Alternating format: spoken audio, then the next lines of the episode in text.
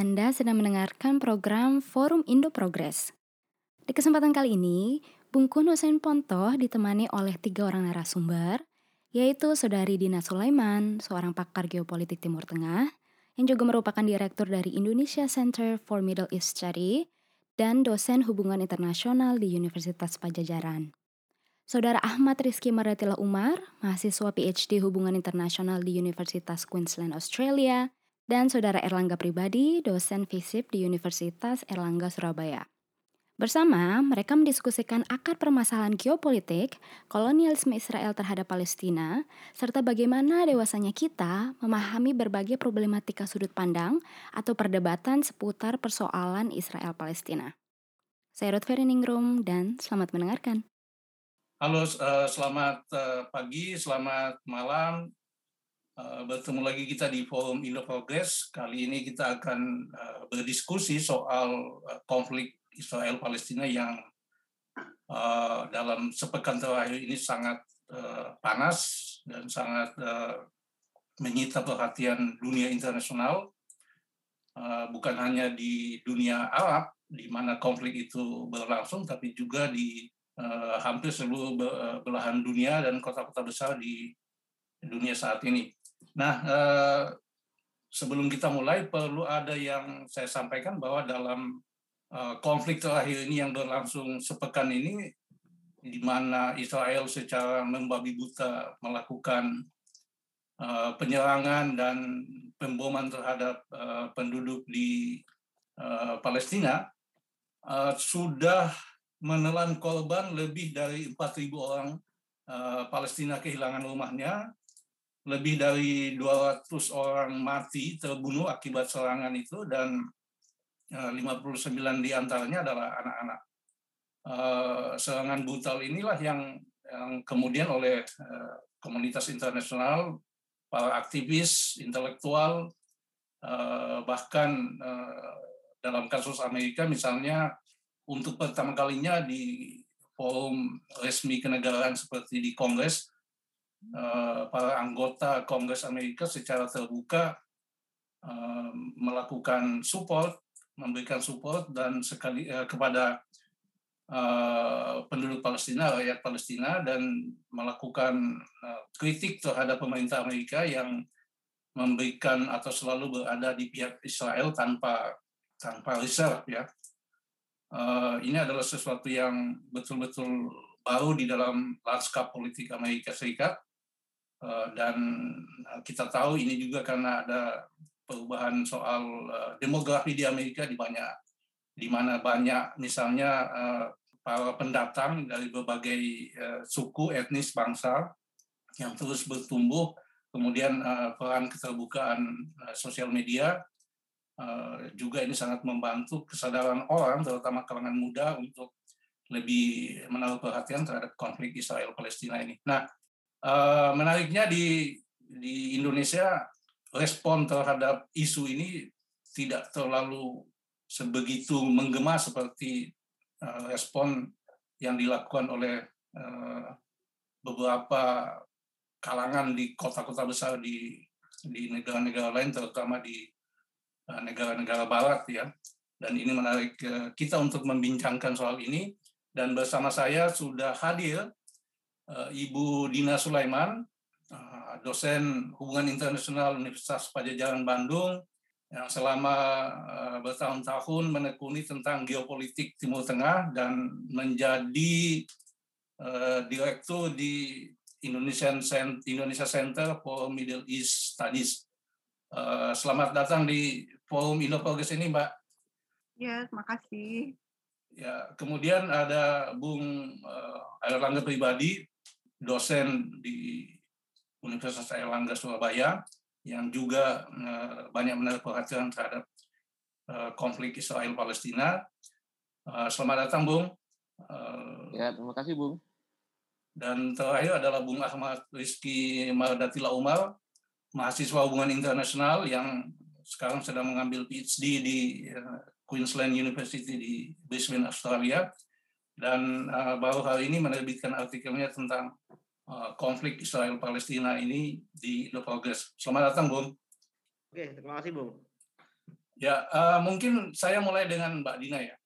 Uh, Mbak Dina, bagaimana uh, Mbak melihat konflik terakhir ini uh, dalam sepekan terakhir ini antara Palestina dan Israel yang uh, begitu memanas? Apa sebenarnya yang uh, bisa kita ketahui dari uh, konflik terakhir ini? Silakan, Mbak.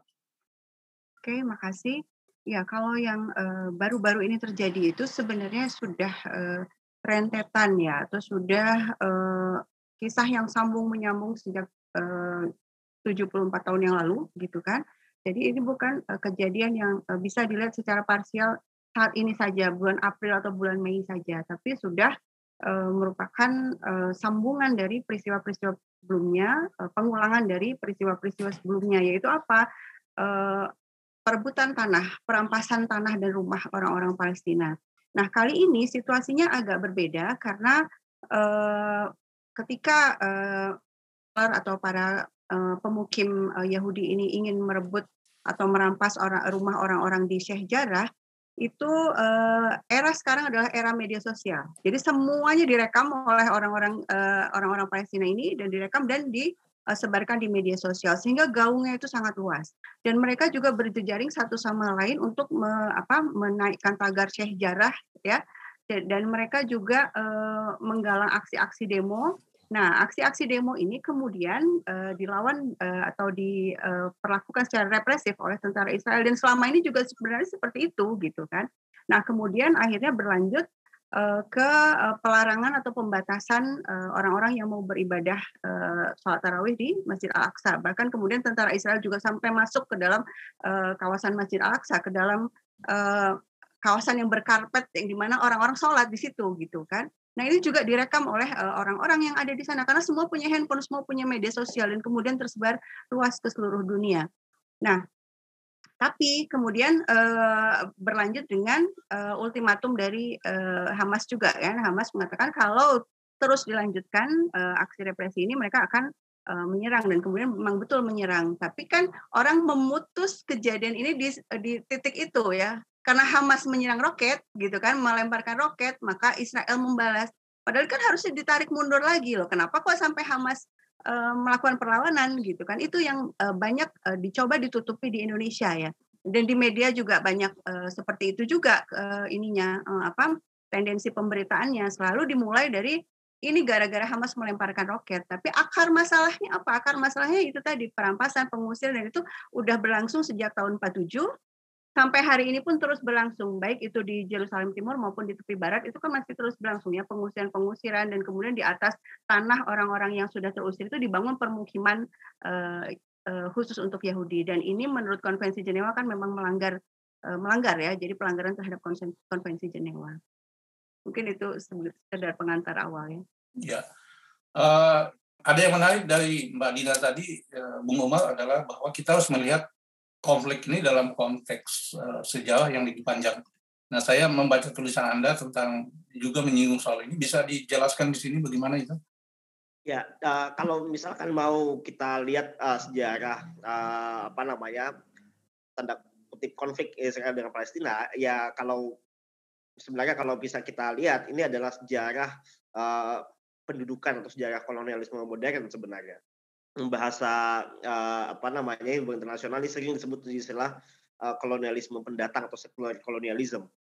Tadi sudah disinggung oleh Budina soal apa namanya penggusuran, perampasan lahan di mana kemudian di atas tanah uh, yang kemudian uh, apa namanya uh, dulunya adalah permukiman dari orang-orang Palestina itu di dibangun pemukiman yang kemudian di uh, apa namanya dibangun oleh orang-orang Israel, khusus untuk orang-orang Yahudi warga negara Israel. Nah, ini yang kemudian uh, masalahnya sudah berlangsung sejak lama dan kita bisa melacaknya misalkan uh, sejauh dari tahun 1917 di Perjanjian Balfour misalkan. Di mana kemudian uh, apa namanya Inggris yang waktu itu uh, apa namanya punya aliansi dengan raja-raja uh, kecil di uh, apa Timur Tengah itu kemudian mempunyai perjanjian untuk kemudian men, menjadikan satu tanah Israel untuk uh, satu tanah yang kemudian di berada di wilayah kekuasaan Inggris waktu itu di mandat Inggris di Palestina itu untuk kemudian dijadikan uh, tempat untuk uh, berdirinya negara Israel. Ini yang kemudian masalah yang kemudian akar akar masalahnya bisa kita tarik uh, ke sini. Nah, argumen misalkan dari Norman Finkelstein misalkan di di disertasi doktoralnya di Princeton ini sebenarnya melihat bahwa uh, apa namanya akar masalah ini kan sebetulnya adalah untuk menyelesaikan apa yang disebut dengan uh, Jewish question di abad uh, ke-20 awal. Dan itu adalah sejarah yang kemudian uh, dalam banyak hal itu adalah sejarah di mana Timur Tengah pada waktu itu diatur melalui uh, perjanjian rahasia antara Inggris dengan Prancis. Dan yang kemudian akhirnya setelah kemudian uh, uh, Sultanan Ottoman kemudian jatuh, itu kemudian uh, masalahnya kemudian uh, menjadi uh, semakin kompleks karena muncul uh, pemukiman di wilayah yang kemudian uh, ada di di uh, tempat mandat Inggris di Palestina. Nah ini kemudian masalahnya bisa kita lihat di sini. Dispute atau konflik antara, antara tentang Palestina itu sebetulnya dalam banyak hal adalah konflik di mana kemudian tanah yang secara turun temurun itu ada kemudian di wilayah uh, diduduki oleh orang-orang Palestina orang-orang Palestina kemudian hidup di dalamnya itu kemudian digusur dan kemudian dipaksa untuk mengungsi. Nah ini yang kemudian jadi masalah masalah awal di yang tadi disebut oleh Bu Nina di masalah uh, penggusuran tahun 1947. Nah kalau kemudian ingin kita kemudian tarik masalahnya, ini kita harus melihat akar masalahnya pada pada penggusuran lahan di sejak pendudukan Nakbah tahun 47-48 ini. Begitu kalau menurut saya, Bu. Uh, Bung Angga, ya, ya problem penggusuran ini yang disampaikan oleh Budina dan uh, Umar ini adalah uh, sesuatu yang tidak begitu banyak kita uh, kenal di dalam uh, opini publik di Indonesia ketika uh, publik Indonesia memberikan support terhadap uh, apa para aktivis dan para pejuang Palestina melawan pendudukan Israel ini. Nah, uh, narasi ini tenggelam di balik narasi uh, yang lebih cenderung uh, bersifat religius. Nah, bagaimana Anda melihat uh, irisan antara konflik akar konflik soal penggusuran dan perampasan lahan ini berkaitan dengan uh, narasi religius yang muncul di dalam konteks pembelaan terhadap uh, aktivis dan pejuang Palestina. Iya, kalau saya lihat begini, pertama bahwa ketika kalau kita melihat di permukaan ya narasi utama terkait dengan konflik Palestina itu kita melihat bahwa sebagian dari mereka yang melawan Zionisme atau membela Palestina gitu, maupun mereka yang memberikan dukungan terhadap Zionisme itu satu sama lain terjebak dalam narasi agama. Jadi narasi agama yang sebetulnya dalam kondisi seperti ini justru me, apa, me, membiaskan persoalan-persoalan yang krusial yang sebetulnya terjadi dalam konteks uh, problem konkret yang dihadapi dalam konteks penjajahan uh, Israel terhadap Palestina. Nah, tapi yang menarik bahwa pelan-pelan seiring dengan dukungan uh, dari kekuatan-kekuatan kalangan-kalangan progresif internasional, kita kalau melihat di sosial media itu uh, sudah mulai semakin banyak orang yang memberikan dukungan terhadap Palestina dengan memberikan argumen-argumen yang sifatnya bukan argumen religius, tapi melihat pelan-pelan sudah mulai muncul ini wacana tentang problem kolonialisme, problem imperialisme, problem tentang pelanggaran hak asasi manusia, itu pelan-pelan muncul. Nah, tapi yang saya lihat uh, agak menarik itu bahwa sebagian besar para pendukung Zionisme itu masih ber kutat pada persoalan ini adalah konflik religius atau melihatnya dalam ini adalah konflik misalnya uh, Arab melawan uh, Yahudi gitu. Nah, ini yang saya pikir harus dibongkar. Nah, terkait dengan hal itu maka saya lihat bahwa yang terjadi sebetulnya kalau tidak dalam konteks ini kita tidak bisa men, mengabaikan persoalan historis. Persoalan historis yang kemudian membuat uh, akar historis yang kemudian terus berlarut-larut sehingga kemudian tidak terselesaikan sampai sekarang. Bahwa kalau kita melihat dalam konteks uh, historical konkret yang terjadi dalam persoalan yang dihadapi oleh bangsa Palestina, maka jelas ini adalah bentuk kolonialisme, yaitu bagaimana uh, suatu kaum kemudian me menguasai suatu wilayah yang mana wilayah tersebut dikuasai dengan tanpa mempertimbangkan kehadiran dari mereka yang sudah hidup di sana. Dan juga mereka juga tidak memiliki kehendak uh, untuk kemudian uh, apa untuk keluar dari atau kemudian uh, memberikan keadilan kepada uh, mereka yang diusir. Nah, dalam konteks ini misalnya kalau kita melihat ada beberapa argumen-argumen uh, dari pendukung Zionis, misalnya yang mengutarakan bahwa lo bukankah orang-orang Zionis imigran Yahudi Zionis yang datang itu sudah sudah apa sudah sudah datang dengan fair gitu. Nah, ini yang perlu diproblematisir. Kalau misalnya kita lihat bahwa persoalan yang selama ini kemudian disebut sebagai uh, apartheid uh, apa apartheid terus kemudian uh, perlakuan-perlakuan pengusiran dan ketidakadilan itu sudah berlangsung bahkan sebelum Nakbah. Sebelum Nakbah tahun 1948. Misalnya kemudian kita lihat bahwa narasi tentang bahwa itu dilakukan mulai jual beli. Misalnya sebelum sebelum apa? Sebelum penjajahan tersebut berlaku. Penjajahan Zionis. Nah, yang harus kita lihat bahwa yang terjadi itu adalah secara kolektif, secara besar-besaran, secara masif proses ke apa imigrasi tersebut itu kemudian dilakukan dengan uh, bantuan dari pemerintah Inggris dengan pembukaan imigrasi dari pemerintahan Inggris. Dan kedua, setiap kemudian kalangan Yahudi itu datang ke kalangan Yahudi Zionis itu datang ke Palestina dan membentuk uh, membeli pemukiman, membangun perekonomian di sana.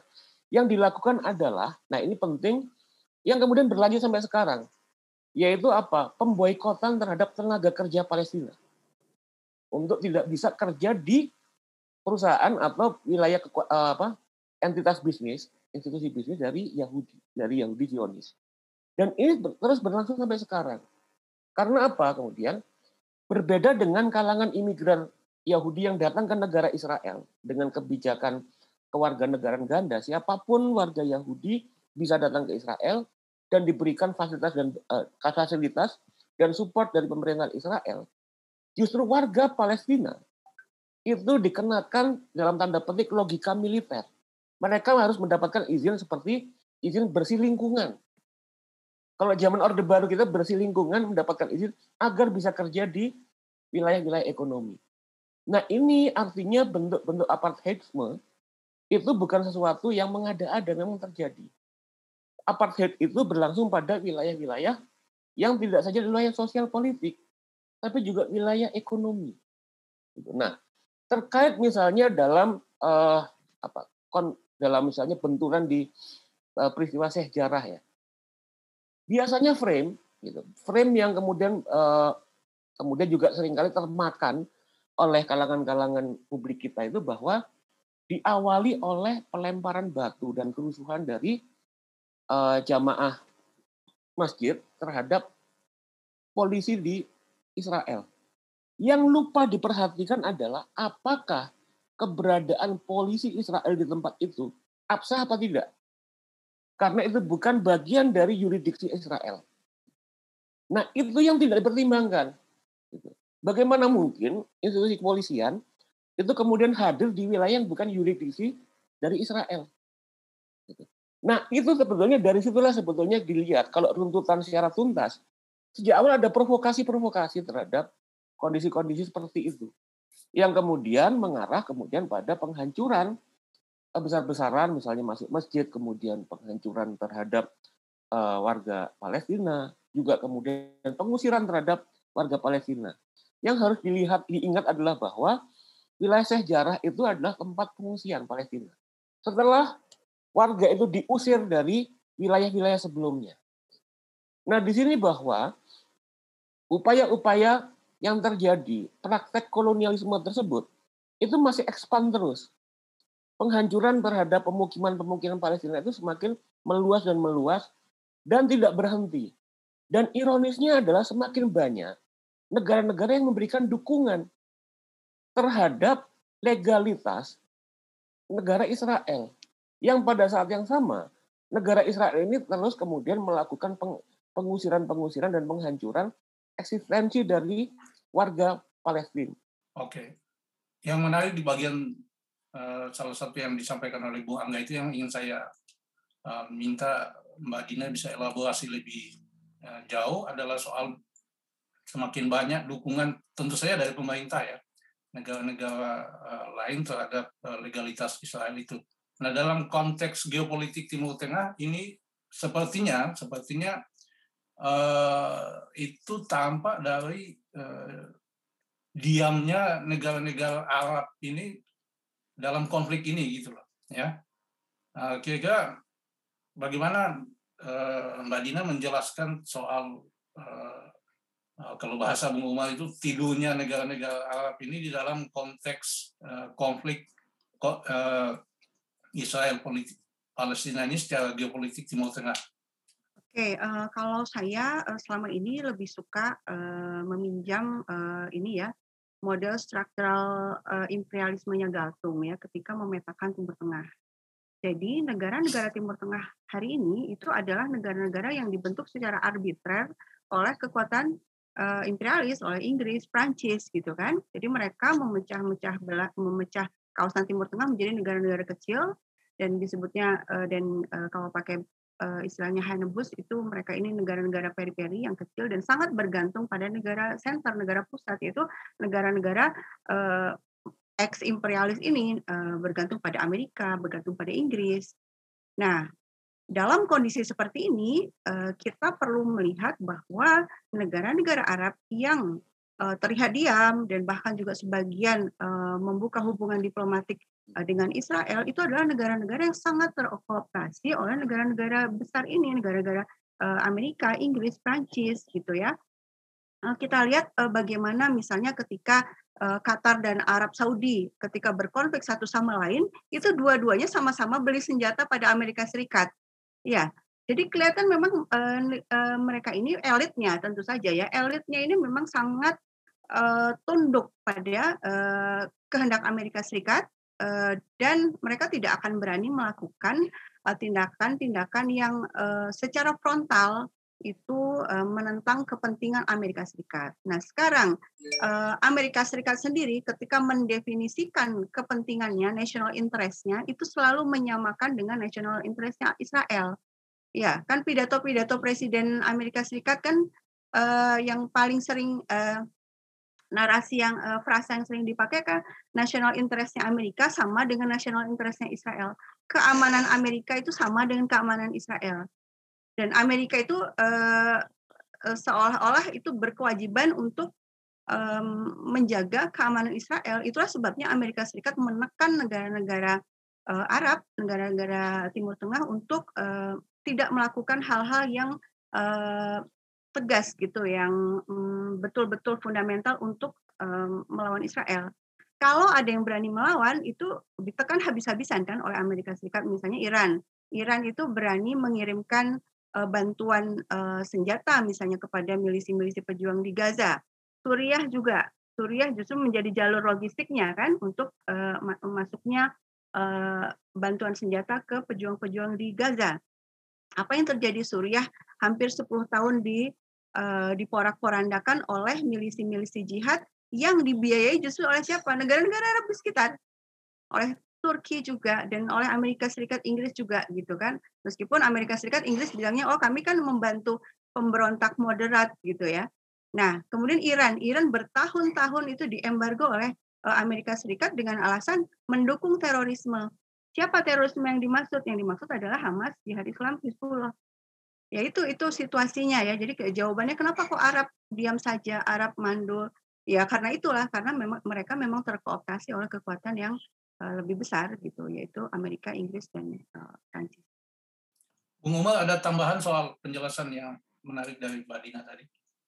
Kan tadi sudah cukup gamblang ya oleh Bu Dina di apa disampaikan. Memang ya peta peta politik di uh, Timur Tengah dalam banyak hal itu sangat terkait dengan uh, uh, apa namanya uh, konfigurasi uh, politik global hari ini, di mana kemudian ya uh, apa yang kemudian terjadi, misalkan rivalitas antara Iran dengan Arab Saudi, misalkan, terus kemudian juga masalah di uh, antara Israel dan Palestina itu juga tidak uh, terlepas dari banyak faktor-faktor eksternal. Ya tadi sudah disampaikan oleh imperialisme Amerika Serikat, misalkan ada misalkan dalam banyak hal uh, kita juga bisa melihat di apa Timur Tengah masing-masing uh, uh, negara sebenarnya punya opsi untuk kemudian melakukan apa mendorong perundingan hingga kemudian menjadi lebih uh, progresif, menjadi kemudian bisa punya peta jalan damai.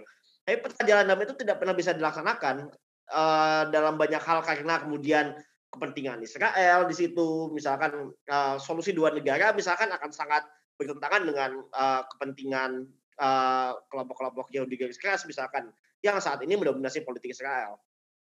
Begitu juga misalkan dalam banyak hal uh, ketika misalkan uh, apa namanya perundingan misalkan uh, dibawa kemudian lebih uh, jauh misalkan uh, bayang-bayang kemudian untuk kemudian dari dari kekuatan-kekuatan besar seperti Amerika Serikat atau Rusia misalkan ini juga juga menjadi uh, apa namanya sangat kentara di di apa di di Timur Tengah sehingga peta uh, apa yang terjadi di Timur Tengah itu sebenarnya adalah refleksi dari uh, pertarungan kekuatan-kekuatan politik global hari ini. Nah, saya ingin melihat secara lebih spesifik di aspek uh, ekonomi politik misalkan.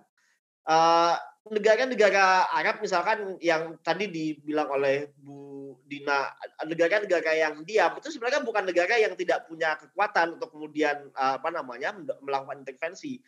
Arab Saudi itu melakukan intervensi berkali-kali ke Yaman dan kemudian itu selalu lolos di di di PBB.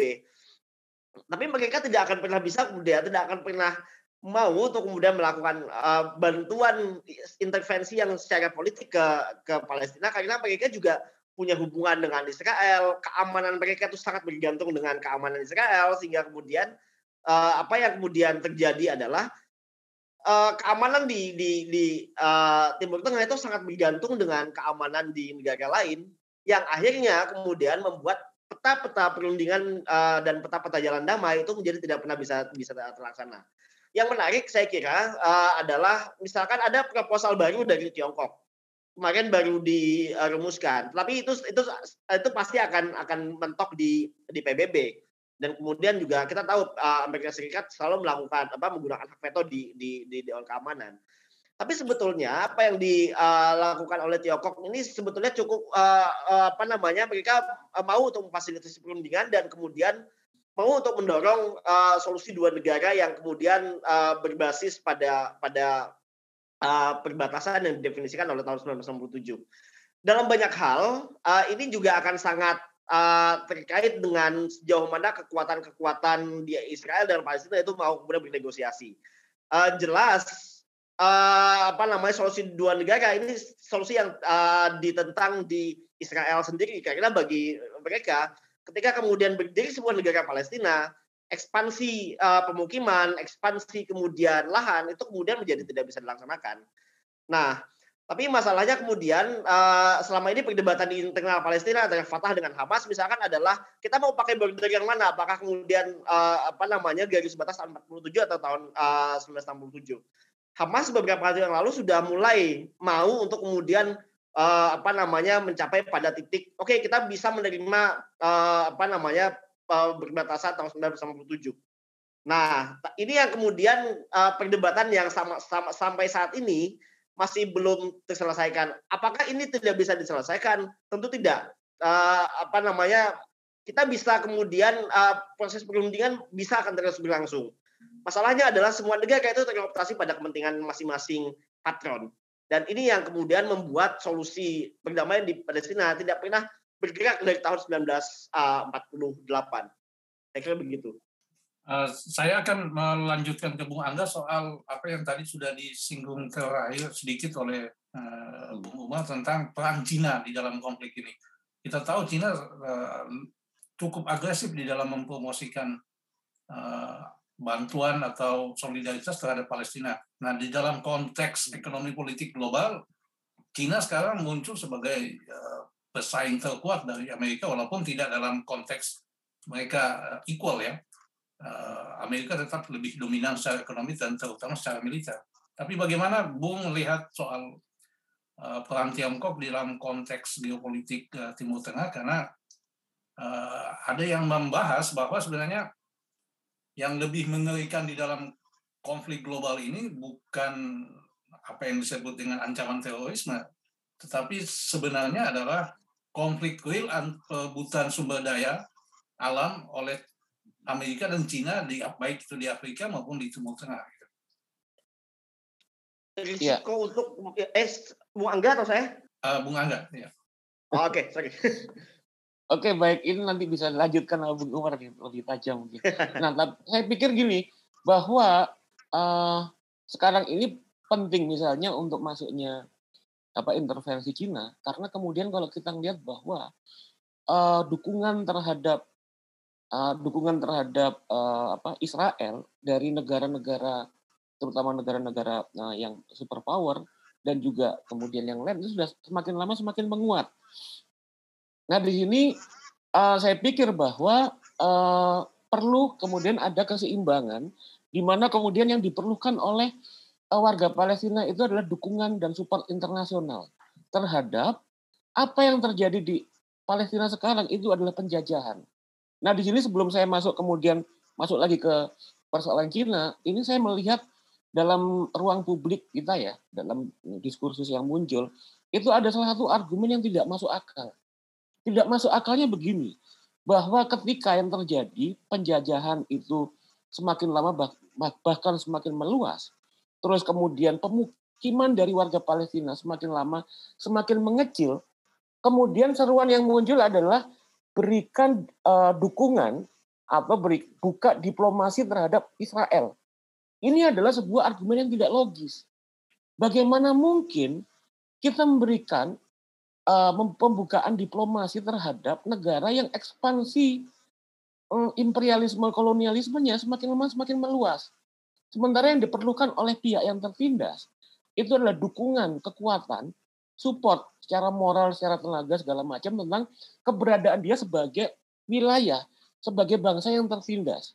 Nah, di sini saya melihat juga bahwa untuk kemudian mendiskusikan yang awal ya, tadi kita diskusikan apakah ini eh, persoalan agama atau persoalan ekonomi politik. Misalnya kalau kita lihat dukungan pelan-pelan itu beberapa dukungan masif dari negara-negara Arab, seperti kerajaan Saudi Arabia, terus Uni Emirat Arab, kemudian Bahrain, Sudan, dan negara-negara yang lain, ini menunjukkan bahwa ini bukan masalah agama. Ini adalah masalah kepentingan dan penindasan. Kepentingan dari kekuatan-kekuatan imperial dan penindasan. Apa yang kalau kita coba buka ya, kalau misalnya secara lebih eh, apa, lebih terbuka yang terjadi terkait dengan dukungan masif dari negara-negara Arab gitu dan pembukaan diplomatik. Ketika melakukan pembukaan diplomatik, mereka itu nggak lebih kalau di istilahnya di orang Indonesia itu makelar kasus. Mereka berposisi sebagai makelar kasus. Karena apa? Karena yang kemudian yang diambil adalah mereka tidak bertanya dahulu terhadap pihak yang mengalami penindasan. Sementara mereka melakukan tukar-menukar kepentingan di antara ya Israel ataupun Amerika Serikat. Contoh misalnya, kerajaan Saudi Arabia untuk merawat dukungan uh, hubungan ekonomi politik gitu kan. Dan membuka hubungan uh, apa logistik ya. jalan logistik antara Amerika Serikat kemudian Israel dan masuk ke negara-negara Arab termasuk kerajaan Saudi Arabia, maka kemudian pelan-pelan eh, komunikasi dan hubungan untuk membuka hubungan diplomatik itu dibuka. Belum kemudian Uni Emirat Arab ketika Uni Emirat Arab mencoba untuk membeli pesawat jet F-36 atau apa untuk kepada Amerika Serikat. Kemudian juga beberapa misalnya Sudan dengan komitmen kerjasama apa hubungan diplomatik tersebut, maka kemudian Sudan kemudian akan dibuka tidak lagi menjadi bagian dari negara pelindung teroris. Juga kemudian Bahrain untuk melakukan penghancuran terhadap oposisi pemerintahan Bahrain yang kebetulan kemudian dari kalangan Syiah, maka kemudian mau dibuka hubungan dengan intelijen Mossad dan berbagai macam bentuk-bentuk konsesi-konsesi keuntungan ekonomi politik yang lain yang diberikan. Ini yang terjadi saat ini adalah bahwa tidak ada pembelaan terhadap kaum Palestina yang mengalami penindasan dan penyempitan ter, uh, terus-menerus pemukiman yang mereka uh, apa mereka alami. Nah, di sini terkait dengan kembali ke persoalan Tiongkok atau Cina, betul bahwa ini memang bukan there is no freelance menurut saya, tidak ada makan siang gratis. tentu uh, Cina kemudian akan expand dan mencoba membangun hubungan relasi uh, apa mencari sumber daya ekonomi yang lebih luas bertarung dengan Amerika Serikat. Nah, tapi di sini saya melihat bahwa yang penting yang krusial terlebih dahulu yang harus dibela yang harus didapatkan oleh warga Palestina itu adalah dukungan internasional seluas-luasnya tentang keadaan konkret dan keadaan real yang terjadi dalam konteks relasi antara Zionis dan Palestina. Bahwa kalau kita mau masuk kepada perundingan atau kemudian komitmen internasional, tanpa adanya kesadaran, tanpa adanya penjelasan dan garis besar bahwa yang terjadi ini adalah penjajahan, maka kemudian perundingan itu hanya akan menjadi legalisasi terhadap Israel sebagai negara yang resmi dan penindasan penjajahan serta ekspansi penyempitan pemukiman terhadap wilayah Palestina. Yang diperlukan, yang posisi kemudian yang penting misalnya eh, sebagai masyarakat sipil di Indonesia adalah memberikan support terhadap warga Palestina dan menyatakan bahwa yang terjadi adalah penindasan. Saya pikir demikian. Uh, ya, uh, Bu, Dina, salah satu argumen untuk uh, penyelesaian konflik di Timur Tengah ini adalah argumen uh, humanitarian gitu, ya uh, ya ini masalah kemanusiaan ini adalah uh, korbannya adalah rakyat sipil baik di pihak Israel maupun di pihak uh, Palestina gitu. Uh, jadi both side ini istilah yang berkembang saya both side uh, approach ini justru kemudian menjadi masalah karena tidak menyelesaikan akal persoalan yang tadi sudah kita diskusikan bahwa ini adalah uh, problemnya kolonialisme, pendudukan, penggusuran, ya, uh, kemudian penembakan, pembunuhan dan sebagainya. Nah, uh, bagaimana kita um, memperjelas bahwa konsep humanitarian solution ini atau approach ini justru uh, tidak menyelesaikan masalah, Pak? Uh, sebenarnya kan selama ini uh, hampir semua negara, banyak negara ya itu kan memberikan bantuan kemanusiaan sebenarnya kepada Palestina, ya kan? Um, um, apa dan Palestina sendiri itu juga sangat bergantung pada uh, bantuan internasional karena mereka tidak bisa melakukan aktivitas ekonomi sebagaimana negara-negara normal. Ya, jadi kalau bantuan kemanusiaan itu udah puluh-puluh tahun gitu ya dilakukan uh, UNHCR uh, UNRWA itu udah uh, mengurusi pengungsi Palestina yang totalnya jumlahnya 7,2 juta hari ini itu dari zaman dulu gitu kan. Artinya pendekatan ini tidak menyelesaikan masalah sama sekali karena akarnya tidak dibereskan gitu kan. Ini hanya kayak panadol aja gitu ya, ada masalah, ada pusing, uh, minum obat, ya pusingnya sembuh, tapi uh, penyebab asli pusingnya apa? Tidak diselesaikan gitu kan. Nah, uh, kemudian yang ingin saya uh, garis bawahi juga uh, negosiasi, perundingan-perundingan gitu ya. Seolah-olah ya nih sudah dilakukan upaya perundingan tapi masih belum berhasil. Banyak yang tidak melihat apa isinya, tawarannya itu apa gitu, apa penyebab ketidakberhasilannya. Yang proposal yang terakhir aja yang uh, the deal of the century-nya Trump, ya kalau kita lihat apa coba isi uh, proposalnya? Wilayah tepi barat yang sudah uh, apa sudah uh, sedemikian banyak diduduki oleh para pemukim Yahudi ini itu uh, menurut uh, proposal Trump itu wilayahnya jadi wilayah Israel aja sudah gitu kan. Nanti nah itu kan terpecah-pecah ya, terpecah-pecah. Jadi uh, tepi barat itu udah kayak pulau-pulau kecil gitu di dalamnya itu. Yang pulau-pulau kecil ini yang wilayah yang milik Palestina ya. Nah, di antara pulau-pulau kecil di antara kampung-kampung itu bikin terowongan bawah tanah kata Trump. Untuk menghubungkan nah, negara macam apa kalau masih tetap ini kan harus two state solution harus bikin negara Palestina tapi di dalam negara Palestina ada wilayahnya uh, Israel gitu kan. Pemukiman-pemukiman itu di, di uh, menurut Trump itu dijadikan resmi wilayahnya Israel jadi tidak tidak dibongkar lagi padahal itu jelas melanggar konvensi Jenewa. Ya gimana mau berhasil kalau proposalnya seperti itu gitu ya. Jadi eh, damai itu tidak akan bisa terwujud kalau keadilannya tidak ditegakkan. Kalau hak-hak orang yang eh, keadilannya sudah dirampas eh, tidak dikembalikan.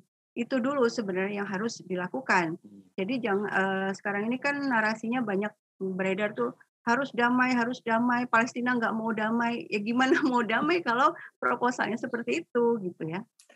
Uh, Bung Umar, itu kan salah satu masalah dari uh, pendekatan humanitarian ini kan sebenarnya ini kayak kuda toya untuk masuknya agenda-agenda uh, ekonomi kapitalistik yang lebih tajam kan karena apa? Karena agenda-agenda itu di dalam konteks konflik itu kan kalau meminjam istilahnya Naomi Klein kan itu kayak shock disaster kan. Shock kapitalisme itu shock doktrin shock doktrin gitu. Uh, bagaimana Bu melihat soal uh, sisi lain dari uh, humanitarian intervention ini? Ya, kalau solusi kemanusiaan ya, saya pernah kebetulan pernah menulis tentang ini dulu tujuh tahun yang lalu, uh, ketika saya masih jadi peneliti uh, baru lulus kuliah S1. Uh, opsi untuk kemudian melakukan uh, bantuan kemanusiaan itu adalah opsi yang dalam tanda kutip itu selemah-lemah iman bagi bagi masyarakat internasional.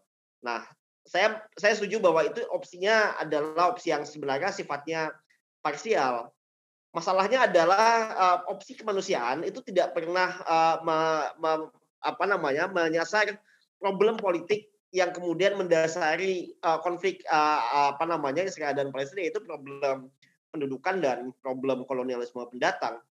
Nah, ini kan akhirnya kemudian yang terjadi adalah uh, selama ini kita kemudian melakukan bantuan kemanusiaan. Uh, kita kemudian melakukan uh, misalkan dalam tanda kutip donasi kita mengirim uh, apa namanya membangun rumah sakit di Gaza dan lain sebagainya misalkan Uh, dan beberapa negara Arab yang lain juga kemudian uh, apa namanya me melakukan uh, opsi kemanusiaan ini untuk kemudian terlibat uh, dalam penyelesaian konflik. Tapi masalahnya selama kemudian uh, apa namanya tadi disampaikan oleh Bung Angga secara gamblang masalah uh, apa ekspansi pemukiman di uh, Israel atas Palestina masih terjadi, kemudian uh, perampasan-perampasan lahan yang tadi sudah disampaikan oleh Budi itu masih kemudian terjadi, masalah politiknya tidak diselesaikan. Yang terjadinya yang terjadi adalah kemudian kita kemudian melakukan apa namanya uh, apa namanya bantuan-bantuan kemanusiaan tapi tidak menyelesaikan problem yang uh, uh, apa namanya ada saat ini yaitu problem soal uh, apa namanya masalah uh, politik dan kolonialisme. Maka kemudian sebelum kita bicara tentang kemanusiaan yang ini sudah dilaksanakan uh, sejak sejak uh, apa namanya uh, zaman dulu yang kemudian harus dilakukan adalah menjadikan Palestina benar-benar sebagai negara yang berdaulat dengan teritori yang kemudian uh, merepresentasikan, merefleksikan apa yang diinginkan oleh warga Palestina sendiri. Jadi solusi untuk kemudian uh, apa namanya menentukan hak nasib sendiri bagi orang-orang Palestina dan itu kemudian diakui secara internasional sebagaimana masyarakat internasional juga mengakui Israel zaman tahun 48 itu juga harus ada kemudian untuk kemudian melakukan bantuan kemanusiaan. Nah ini yang kemudian masalah yang uh, yang pertama. Adapun yang tadi disampaikan oleh Bung Jun adalah terkait dengan uh, shock doctrine. Uh, ini uh, apa namanya? Ini masalah yang kemudian saya kira menyusul uh, uh, bisa jadi akan kemudian terjadi setelah uh, apa namanya uh, kita punya uh, solusi negara Palestina yang berdaulat. Nah ini lagi-lagi dalam uh, banyak hal akan sangat tergantung pada rekonstruksi kemudian pasca pasca konflik. Nah, di sini yang kemudian harus kita lihat adalah bagaimana kita melihat masalah Israel dan Palestina itu adalah sebagai masalah uh, orang-orang yang tertindas di Palestina. Artinya siapa yang menyelesaikan adalah mestinya adalah orang-orang Palestina sendiri. Memang akan kompleks, akan sangat uh, panjang dan berliku. Uh, mungkin ada kan ada pertanyaan soal bagaimana kemudian uh, menyelesaikan rivalitas antara Fatah dengan Hamas misalkan. Tapi itu kan sebetulnya proses yang bukan tidak mungkin untuk di, uh, dicapai. Nah, saya kira bantuan kemanusiaan ini juga harus kemudian uh, apa namanya kita frame dalam dalam konteks ini. Maka tadi saya sedikit uh, apa meng, uh, mengutip ada satu solusi uh, apa namanya uh, Tiongkok yang kemudian uh, apa namanya cukup fresh yang ditawarkan saat ini yaitu uh, yang pertama mereka memastikan adanya international support dan yang kedua adalah memastikan semua support itu kemudian berada di atas uh, apa namanya negara Palestina yang berdaulat dan diakui uh, secara internasional. Nah, ini apa namanya? Apakah kemudian nanti setelah konflik kita melaksanakan bantuan kemanusiaan dan kemudian akan ada ekspansi kapitalisme Tiongkok misalkan, ini persoalan yang mungkin akan muncul nanti. Uh, tapi uh, dalam banyak hal ini adalah uh, apa sesuatu yang perlu kita selesaikan setelah masalah pengakuan kedaulatan ini kemudian kita kita capai. Kalau menurut saya seperti itu. Bung Aga ada tambahan soal terkait uh, pendekatan kemanusiaan ini dengan segala uh, pernik-perniknya termasuk soal apa yang kita kenal dalam uh, studi hubungan internasional soal uh, imperialisme human, uh, humanitarian imperialism ini. Iya, kalau saya pikir bahwa saya sepakat dengan Bung Umar ya bahwa pendekatan kemanusiaan yang muncul saat ini kemudian tidak menyelesaikan akar persoalannya. Ketimpangan kekuasaan, sosial struggle yang asimetris dan kolonialisme itu kemudian uh, tidak di uh, tidak diselesaikan artinya bahwa uh, se jadi seperti gini humanitarian intervention itu semata-mata pertama itu hanya sekedar kita sudah membantu warga Palestina tidak lebih tapi kemudian persoalan-persoalan yang lain itu justru yang sangat-sangat fundamental bagi warga Palestina itu kemudian seakan-akan dengan hal itu dibiarkan diselesaikan. Nah, uh, kondisi yang hal-hal seperti inilah yang saya pikir dalam konteks uh, warga Indonesia itu harus didorong pengetahuan seperti ini harus didorong lebih jauh sehingga kemudian pemahaman tentang yang terjadi tentang ekspansi kolonialisme imperialisme itu yang yang uh, kemudian harus ditekankan sehingga kemudian bisa membongkar common sense common sense yang di permukaan tentang bahwa kita perlu diplomasi dengan Israel, kita kemudian yang kan sudah melakukan bantuan kemanusiaan dan segala macam. Kalau kemudian tidak ditarik dalam logika dan nalar yang jelas tentang bahwa yang terjadi adalah imperialisme dan kolonialisme, sementara kolonialisme itu masih bekerja sampai sekarang dalam ekspansi pemukiman uh, kaum Zionis dan pelemahan uh, pe, pe, penyempitan uh, pemukiman uh, kalangan Palestina misalnya, apartheid masih bekerja gitu. Nah, ketika kemudian fakta-fakta seperti itu, maka kita bisa mengartikulasikan logis apa masuk akal nggak kemudian kita memberikan uh, apa diplom uh, memberikan membuka hubungan diplomatik terhadap negara yang terus menerus sampai sekarang melakukan kolonialisme tanpa henti. Gitu. Saya pikir demikian. Nah ini pertanyaan saya kepada semua ya bisa ya. dijawab semua adalah kita kembali ke publik ya, ke dalam uh, diri kita di Indonesia ya, bagaimana sebenarnya dukungan terhadap uh, kasus Palestina itu sebenarnya di satu sisi kita hargai itu sebagai satu bentuk ekspresi solidaritas, tetapi di sisi lain saya melihat dukungan itu tidak tidak terlepas dari upaya mobilisasi politik uh, dari kepentingan-kepentingan politik domestik di Indonesia. Ya, ya. Nah, uh, ini bukan sesuatu yang yang mustahil ini pasti akan selalu begitu beririsan seperti itu tetapi uh, bagaimana kita bisa menempatkan dukungan yang betul-betul sangat memberikan sangat dibutuhkan oleh uh, rakyat Palestina seperti yang sudah kita diskusikan tadi ya dengan kepentingan untuk mobilisasi politik, mobilisasi kepentingan politik uh, di antara kekuatan-kekuatan politik di dalam negeri. Silakan. Pak Dina mungkin bisa mulai atau uh, Bung Angga, silakan. Bu Umar dulu kan saya barusan ngomong tadi. Oke, okay, Bung Umar, silakan. Oke, kalau saya melihat ya apa namanya uh, di di dalam konteks Indonesia, selama ini persepsi uh, bahwa masalah Israel Palestina itu adalah bagian dari identitas tertentu ini uh, ini mungkin ada pandangan yang kemudian muncul di masa lalu. Mungkin karena selama ini ada kelompok-kelompok tertentu misalkan yang uh, apa namanya mendominasi masalah-masalah uh, apa namanya Palestina. Sehingga kemudian orang melihat ya ketika kemudian kita pasang aksi itu semua pasang profil picture pakai bendera Palestina itu adalah orang dari komunitas itu. Ya, Tapi sebetulnya kalau kita lihat uh, secara hari ini misalkan uh, uh, kita bisa melihat banyak irisan uh, lintas gerakan dan lintas identitas bahkan juga mungkin uh, uh, lintas uh, negara yang kemudian uh, mengemuka di masalah Palestina.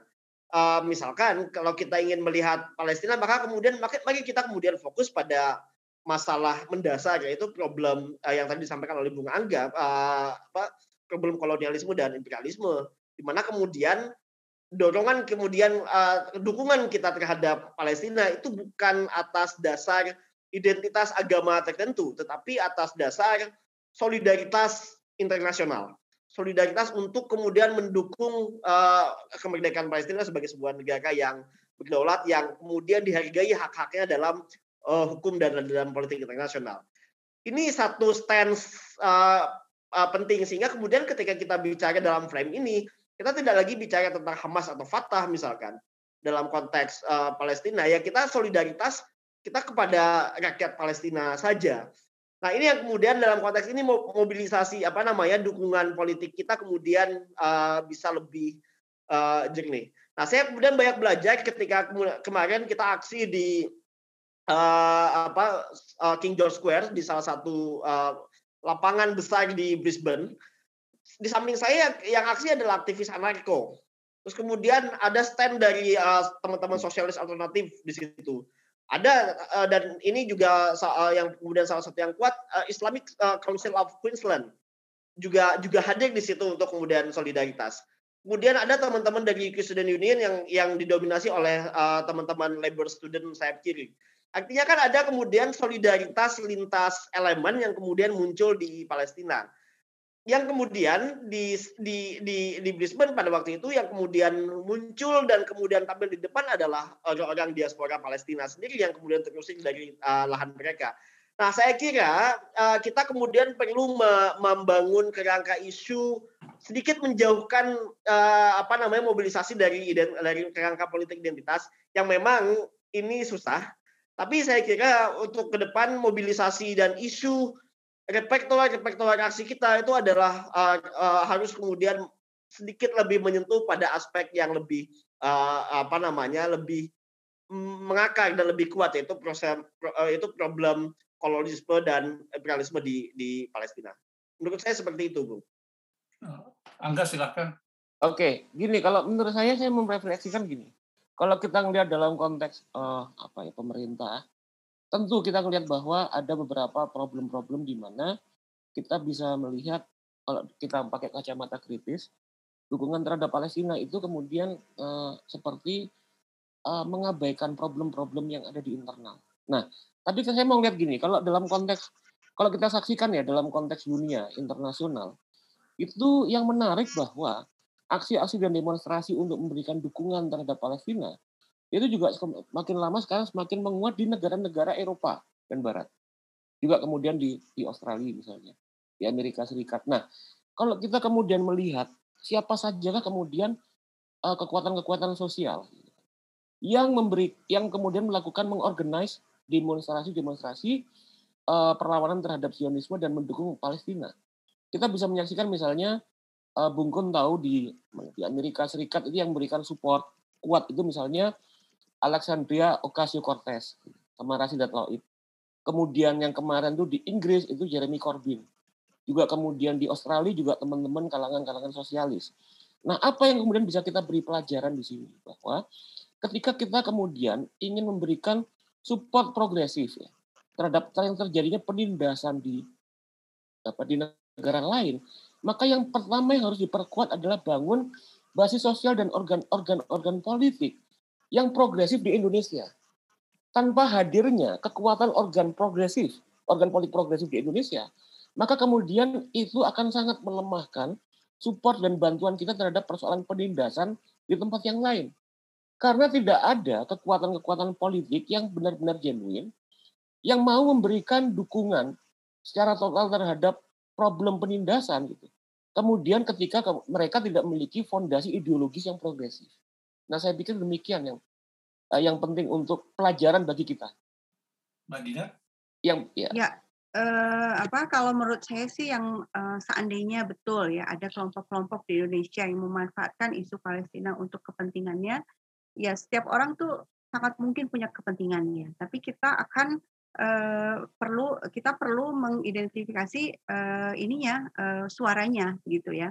Jadi banyak orang yang misalnya gini, uh, Ormas A demo mendukung Palestina. Oh, pantesan Ormas itu kan begini begini begini gitu ya. Ormas B ya. demo mendukung Palestina. Oh, pantesan. Jadi seolah-olah seluruh gerakan itu tuh berusaha dilemahkan dengan alasan ah, kepentingannya ada. Pak Jokowi mendukung Palestina, ya itu kan karena pengen mengambil hati umat Islam selalu dicari apa sih motifnya, apa sih motifnya gitu kan. Hmm. Ya, kita harusnya fokus pada pernyataan yang mendukung Palestina bagus kan, mendukung Palestina gitu kan. Hmm. Yang kita tentang adalah ketika menggunakan narasi-narasi yang memang salah gitu ya. Misalnya narasi salah hmm. itu ketika misalnya e, menyebarkan kebencian pada agama. Kita nggak benci pada agama Yahudi gitu. Yang kita tentang adalah penjajahan yang dilakukan oleh orang Israel gitu kan itu. Nah kemudian e, yang perlu e, saya e, tekankan juga e, kita semua punya medsos ya pemirsa semua di, uh, juga punya medsos ya kita perlu membantu dengan seminim seminimalnya bantuan itu ya kita bersuara di medsos gitu ya. Bersuaranya itu adalah kita uh, menyuarakan bahwa ini adalah penjajahan ini adalah pendudukan dan perlu kita hmm. bela gitu kan. Dan membela penjajahan non jauh di sana tidak tidak perlu dikontradiksikan dengan membela tetangga ya tetangga juga dibantu gitu kan kita hanya bersuara di medsos itu kan minim sekali sebenarnya bantuan tapi itu sangat penting. Sangat penting. Kalau tidak penting buat apa Facebook uh, men, men take down akun-akun pro Palestina kan?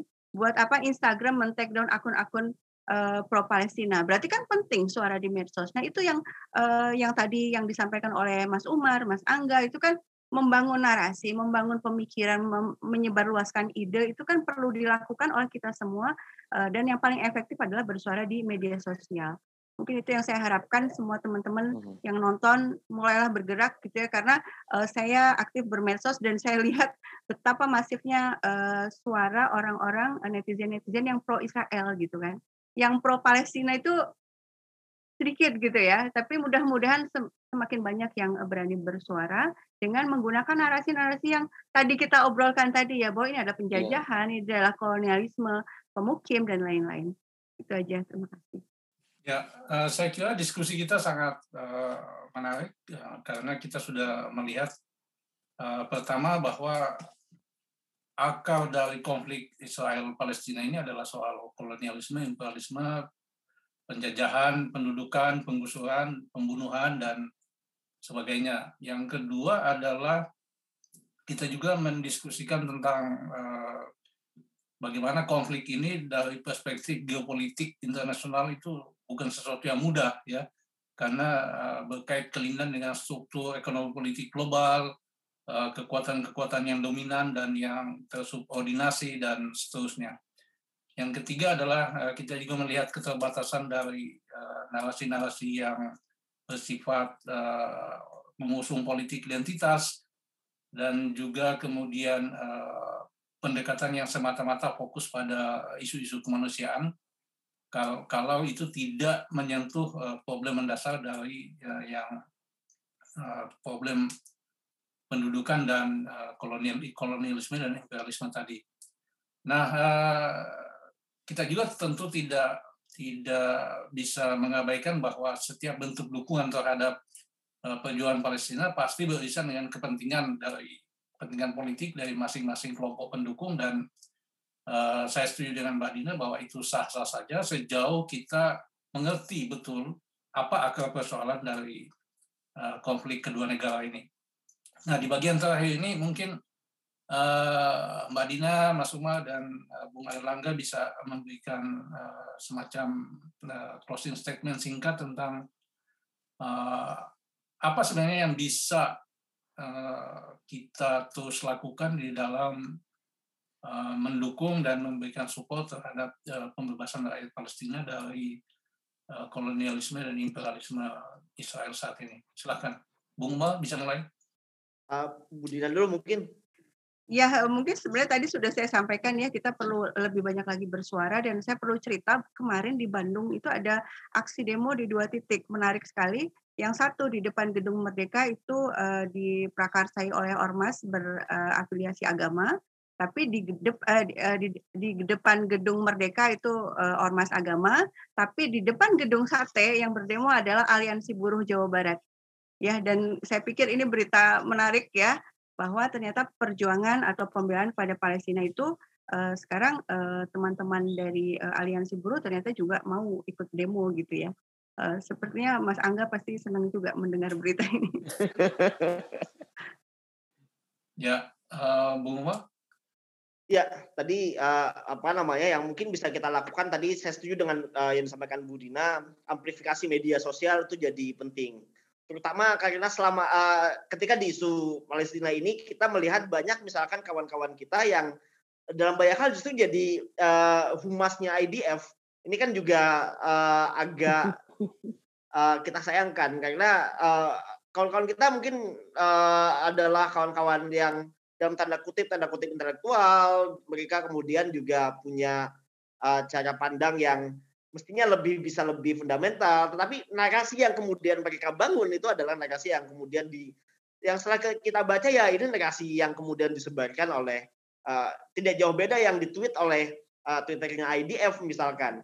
Nah sehingga kemudian kita perlu amplifikasi media sosial agar kemudian kita tidak kemudian uh, salah uh, apa namanya untuk kemudian me melihat problemnya mungkin ya dalam kita tidak kita mungkin sah-sah saja misalkan kawan-kawan tersebut kemudian apa namanya di media sosial pro uh, apa namanya agak kritis dengan Hamas misalkan tapi ya tidak menggunakan narasi IDF juga. Nah saya kira itu yang pertama. Yang kedua adalah mungkin uh, ini juga kita perlu meli apa namanya memperluas uh, skup dari apa namanya aksi yang kemudian kita lakukan uh, di set apa namanya melihat misalkan di di Brisbane misalkan atau di beberapa kota lain di Australia solidaritas uh, apa namanya antara gerakan buruh dengan gerakan-gerakan mahasiswa, gerakan-gerakan kiri dan kemudian kelompok diaspora Palestina itu menjadi kuat. Sehingga kemudian narasi bahwa ini adalah identitas agama itu kemudian menjadi tidak muncul. Bahkan ketika kemudian Ali Kadri, uh, jubir Islamic Council of Queensland kemudian berorasi di depan masa aksi, beliau juga tidak menyinggung masalah uh, Islam atau Yahudi.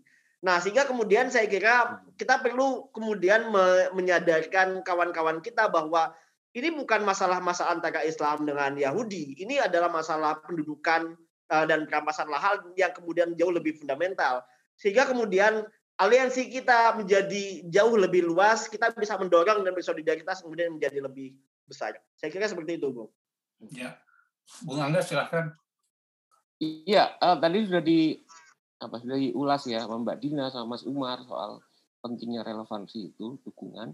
Nah, cuma saya lihat gini, kenapa kemudian kita juga harus uh, apa harus beralih tidak hanya terbatas pada isu agama. Kalau kita pertimbangkan misalnya ya argumen-argumen uh, kemudian yang kalau kita lacak itu sebetulnya berangkat dari logika fanatisisme agama atau pembacaan secara formal, secara literal terhadap kitab suci itu sebetulnya ya kan yang dilakukan misalnya oleh kelompok-kelompok ekstrim seperti ISIS ketika memaksakan ideologi khilafah mereka dan hal yang sama juga terjadi pada Zionisme. Jadi Zionisme itu sebagai organisasi sebetulnya organisasi politik awalnya sekuler, mereka gagal memberikan definisi yang murni sekuler tentang keberadaan mereka. Mereka kemudian terpaksa kemudian mau tidak mau harus mengambil rujukannya pada pembacaan literal terhadap kitab suci. Nah, artinya bahwa ini sebetulnya adalah satu uh, apa ya, satu rumpun antara ISIS kemudian dan kemudian Zionisme di mana mereka kemudian melihat fondasi legitimasi terhadap eksistensinya itu berangkat dari organi, eh, dari basis agama secara formal, secara literal yang kemudian digunakan untuk kepentingan-kepentingan duniawi. Nah, kalau memberikan dukungan dan support terhadap Palestina, masyarakat Palestina, maka kita mestinya menggunakan logika-logika kemanusiaan dan internasionalisme. Karena sebetulnya ini yang penting ya kalau kita berangkat dari fondasi cara berpikir Indonesia sebetulnya. Baik kemanusiaan dan internasionalisme itu adalah bagian dari Pancasila. Dari kemudian landasan rasionalitas kita menjadi bangsa. Nah, berangkat dari sisi itu. Saya pikir demikian. Terima kasih. Ya, uh, terima kasih. Uh, diskusi kita ini sangat menarik sekali dan uh, semoga uh, diskusi ini bisa memberikan semacam uh, tambahan wawasan kita terhadap uh, bagaimana cara kita membaca dan memahami konflik Israel Palestina yang akhir-akhir ini semakin memanas dan uh, belum ada tanda-tanda ini akan segera berakhir. Uh, saya menyampaikan terima kasih kepada Mbak Dina Sulaiman, uh, Bung Erlangga dan Bung Umar atas uh, kehadirannya dalam diskusi kali ini. Uh, semoga kita bisa bertemu lagi di diskusi lain yang dengan topik dan isu yang berbeda. Sekali lagi terima kasih. Sampai ketemu. Salam.